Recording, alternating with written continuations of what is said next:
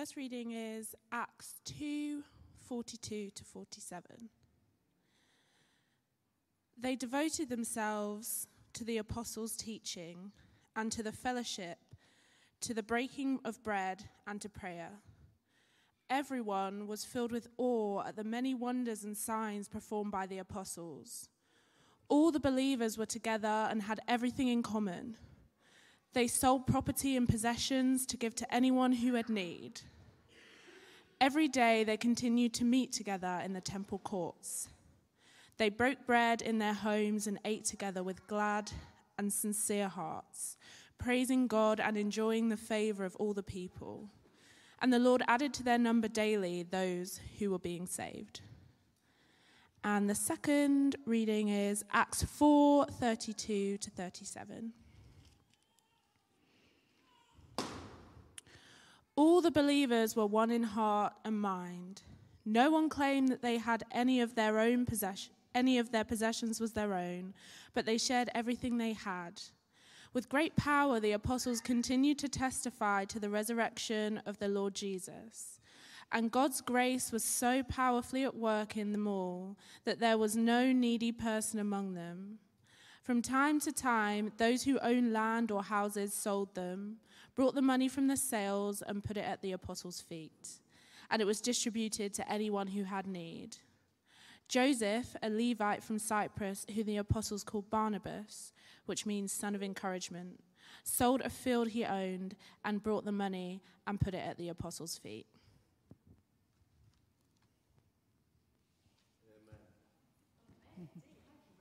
Thanks, Hilary. Brilliant, wonderful, thank you.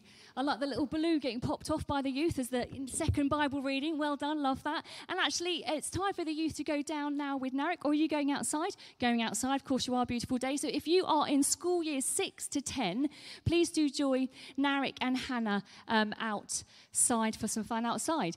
Now, our speaker today is Sarah Chapman. Uh, many of you will know who Sarah Chapman is if you've been around in the church for a little while. Sarah's a member here. Um, if you've been here early enough to sample one of the delicious bacon rolls, um, Sarah often serves on the breakfast bar team. And uh, Sarah's part of the staff team here. She's part of uh, J C T, which is Junction Community Trust, which is a trust that was started back in twenty twelve when there were riots in Clapham Junction. And Sarah's role on that team is involved around policy and communication, uh, communications. And uh, we are delighted that Sarah's coming to speak to us today. Uh, she's married to Dan. They've got three children. It's the first time Sarah's actually spoken on a Sunday. So I would love to encourage you to lean in and to put your hands together to give her a very warm welcome to Sarah Chapman.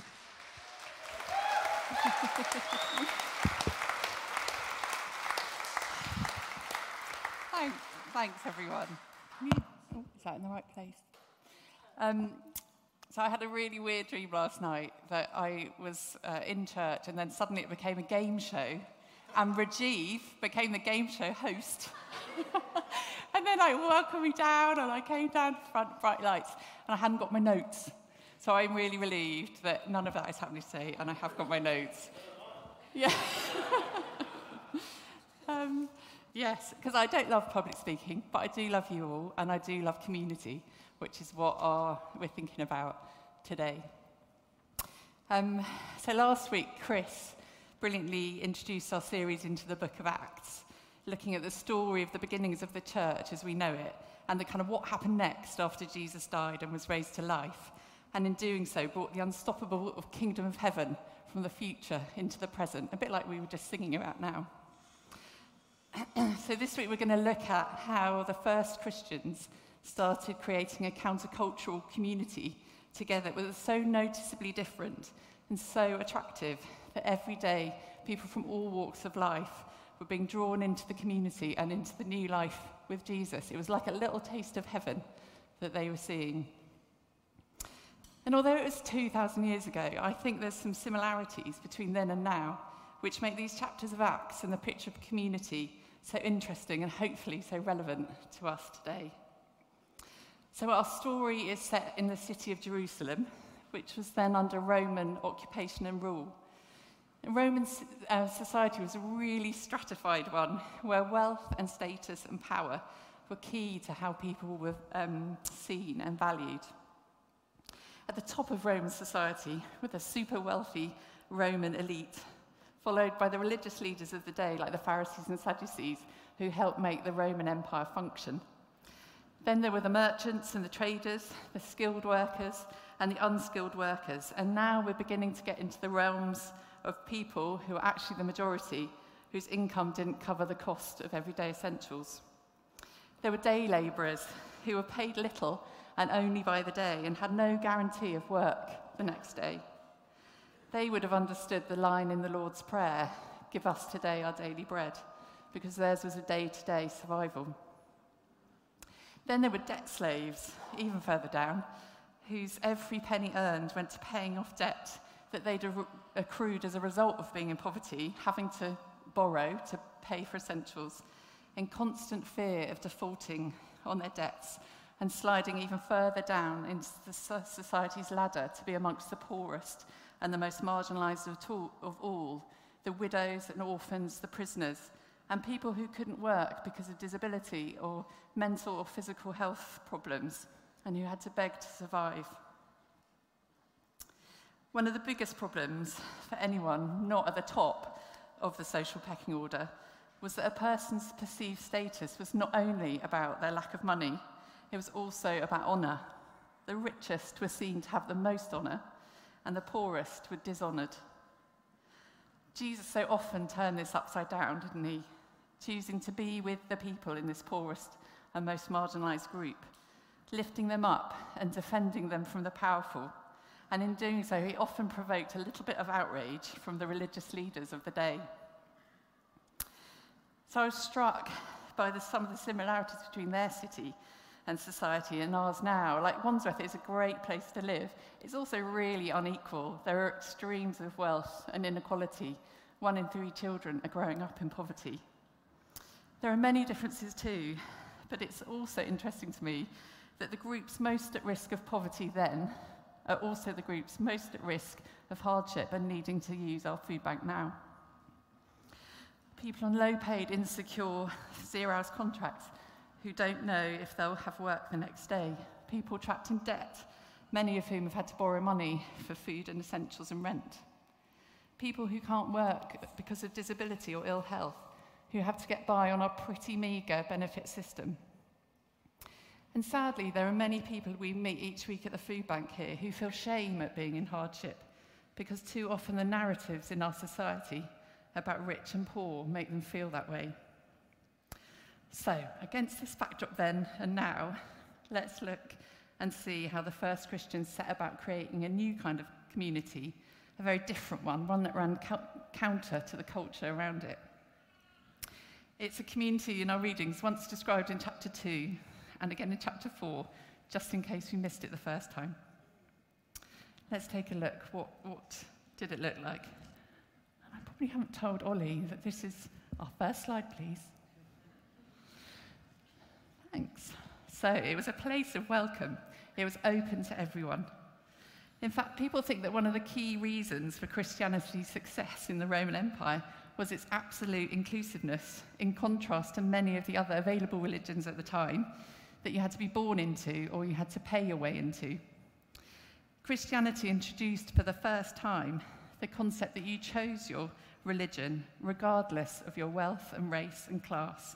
Everyone was welcome. There was no entry fee. You didn't have to be rich and powerful to get in. Next slide, please. I feel like, who's the guy in COVID? So long ago. It was a place of unity and togetherness. Luke writes in chapter two, verse forty-two, that the people devoted themselves to the apostles' teaching and to fellowship, to the breaking of bread and to prayer. Here was a group of people rooted together with one heart and one mind, and with a common purpose of loving God and loving people just as Jesus had taught them. Some of them already had a shared history. They'd been with Jesus throughout his ministry. Some of them had only just joined. They made time to be present with each other. They met together, learned together, ate together, prayed together, and daily reminded each other of Jesus' love and sacrifice. And there is a thankfulness and an authenticity that mark their relationships with each other and with God. And they didn't just keep this good stuff to themselves. Every day, more people from the city joined them, and they enjoyed the favour and goodwill of the wider community. Oh, second point, please, Ollie. Thanks. It was a place where everyone had equal value. Against the backdrop of this really stratified society, one of the most radical teachings of early Christianity was that faith in Christ became your new, deepest identity, while at the same time not erasing your race, your background, your gender. This meant, to the shock of Roman society, that Christians were all equal with one another, regardless of race, status in society, power, wealth, or gender. As Paul would write later in his letter to the church in Galatia. Oh, I don't know. See, I can't see that, is it? Am I looking there? That's fine. This is what he wrote. I can read it. Um, all of you are God's children because of your faith in Christ Jesus. And when you were baptized, it was as though you had put on Christ in the same way you put on new clothes. Faith in Christ Jesus is what makes each of you equal with each other, whether you're a Jew or a Greek, a slave or a free person, a man or a woman. And fourthly, from this place of equality, it becomes a place of radical sharing. It wasn't necessarily that everyone sold everything and lived together in a happy community. In other places in the New Testament, it's quite clear that people still owned houses and possessions, so don't get too alarmed. But what was also clear is that all the believers recognised that their material assets were not their own, but God's, and so they were to be shared with anyone who was in need. So they took steps to reduce the material inequality among them. They took responsibility for each other's needs, both within the church community and in the wider community. They made each other's burdens their own. And through this open-hearted, open-handed, radical sharing, remarkably, everyone's needs were met. There were no poor among them. It was a sharing that went beyond generosity. It was about equality and doing justice. It's a beautiful thing to see this kind of community written there, isn't it? But also in action. Luke, the disciple of Jesus, who wrote Acts, includes an example of someone putting that theory of God's community into practice in chapter four, thirty-six, where Barnabas, which incidentally is my husband's middle name, which he may not want you to know, but there we are, you know it now. So Barnabas said sold, that he sold a field he owned and brought the money and put it at the apostles' feet, so it could be used to meet the needs of people in the community. It reminded me of the generosity of someone when my husband Dan was working as a debt counsellor for Christians Against Poverty about twenty years ago, and I was at home with our new baby Tom. Cap didn't have a lot of money in those days, and um, as Dan couldn't always be paid on time, we did, we did agree to that, and we also prayed a lot. Um, We just weren't always paid on time, and it was a bit tricky. But although we, because we had a small baby, we were at the front of the queue to get paid when Cap did get the money. Now, a businessman up north, where Cap was based, was going to buy a new luxury car. He heard that Cap was in need and decided to buy a mid-range car instead and give the difference, around twenty thousand pounds, I think, to Cap. It meant Cap's work freeing people from debt could keep going, and Dan and others doing the work get paid. His different choice made a big difference to us, and it's really inspired me to try and keep making those kind of choices when we have them since. And I love seeing our community here at Saint Mark's and being part of it. And I love seeing this love in action here. There is so much love and generosity. A friend of mine who I first met at the food bank has generously said, I can share some of her story with you today, an example of the difference today that this kind of community can make. We met a couple of years ago when she just moved to London from a difficult situation elsewhere, and there was a delay in her being given her national insurance number, which meant she couldn't work or access any social security, hence she needed to use our food bank. We provided food and advice, but my friend and her child still had no income at all, and they were living in a small rented room in a stranger's basement.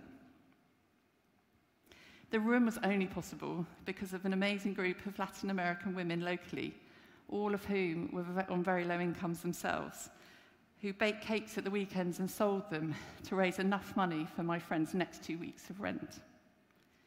Then some people here at Saint Mark's who had a little more money paid the next month's rent.